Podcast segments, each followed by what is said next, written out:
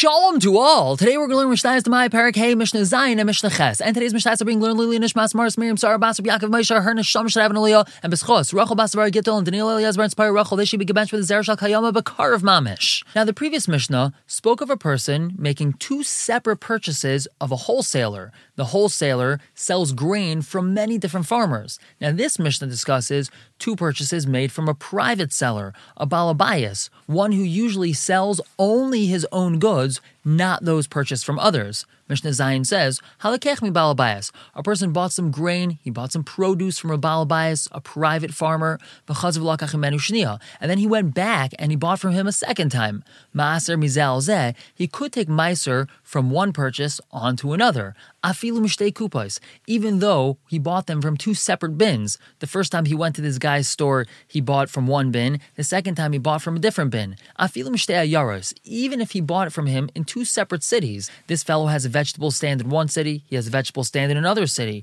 and you happen to have been one city in the morning and one city in the afternoon, and you bought from this guy's vegetable stand in city one and in city two. Since this farmer sells only his own homegrown stuff, you can assume that either it had miser or it didn't have miser taken off of it. There's no reason to say that what you bought in the morning and in the afternoon has a different status. They either both had miser or they didn't have miser taken off of it. However, the Mishnah tells us,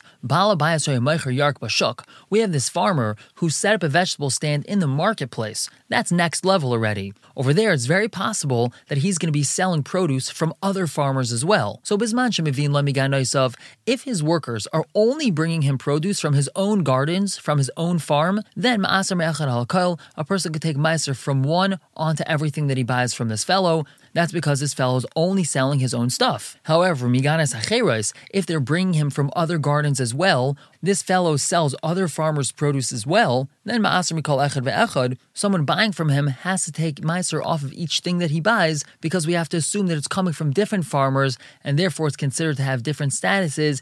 Each one needs its own Meiser taken off of it. Now, this Mishnah just spoke of buying Demai. Mishnah Ches talks about buying Tevel Vadai, something that most definitely needs Meiser taken off of it. Halakech Tevel Mishnei Makaimes. A person buys Tevel from two different places. He's walking through the marketplace, he's walking through the shuk, and he buys vegetables, he buys produce from one stand, and the person tells him, You should know that that's Tevel. It 100% needs Meiser taken off of it. He walks a little bit further down, buys some more produce from a totally different guy. The fellow tells him, You should know that's Tevel. So Ma'aser Mizal Zeh. He can take Meiser from one onto another because it's 100% Tevel. It doesn't make a difference that it came from two separate people. It's still Tevel. And Tevel's Tevel, so he can take Meiser from one onto another. However, the Mishnah now tells us something important. Afal Pisha Amru, even though they, the Chachamim, said that if a person buys Tevel from two separate people, he can take Meiser from one onto another, nonetheless, Ein Adam Rashai Limkar Tevel El.